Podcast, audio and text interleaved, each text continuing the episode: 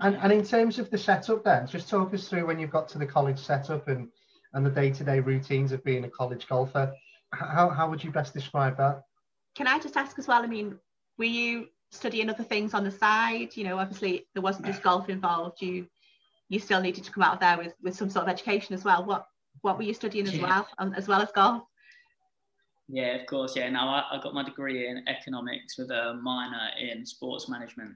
Okay. Yeah. Yeah, and so just quickly, when I first went out there, I actually my, my coach put me in contact with another English boy who was going to start at the same time as me at, at Mars Hill, my first university. And so that kind of settled the nerves of being so far away from home because I've got I've got something very similar. Like my roommate was English. Yeah. They put us together in the same same room, which was quite nice. And he actually had a friend there already. So he got us talking to loads of people, and that's how I met everyone there and made some amazing friends there. Absolutely love it. The hardest bit about that about moving university was leaving all those friends behind. Yeah.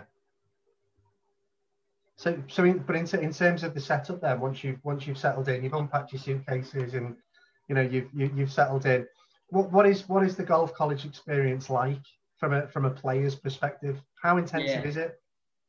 Yeah, I mean, it just depends on your coach really, because I know I know universities where the coach will make you get on the bus at like maybe one o'clock in the afternoon. Altogether, you're doing very strict practicing. But the universities where I was at, it literally just be you wake up maybe 9 a.m. depending where you where, you, where your classes are 8 a.m. or something like that and you go to class you do all your classes two or three classes a day and then you head straight out to the golf course maybe pick up some food on the way bit of fast food you know it is America um, and play golf until it gets dark really and that's that was the plan and then two days a week you'd be in the gym in the mornings with the with the whole team, which is pretty hard to get up for when you're going up at five thirty or something. But when you're when you're out of bed, it's actually okay, and it's actually quite good fun working out with all the boys.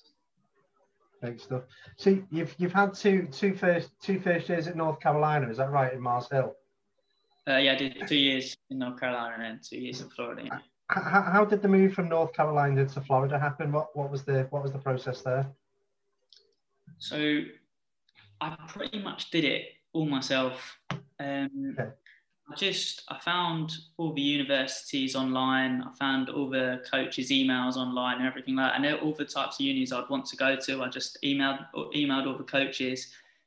Um, obviously, not every coach replied, but I got quite a lot of interest, and I just made my decision like that from all the coaches that emailed me back.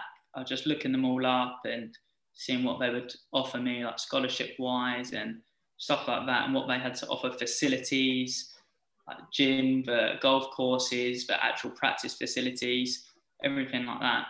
Um, the schedule of the of the tournaments, what, like what courses we're going to play.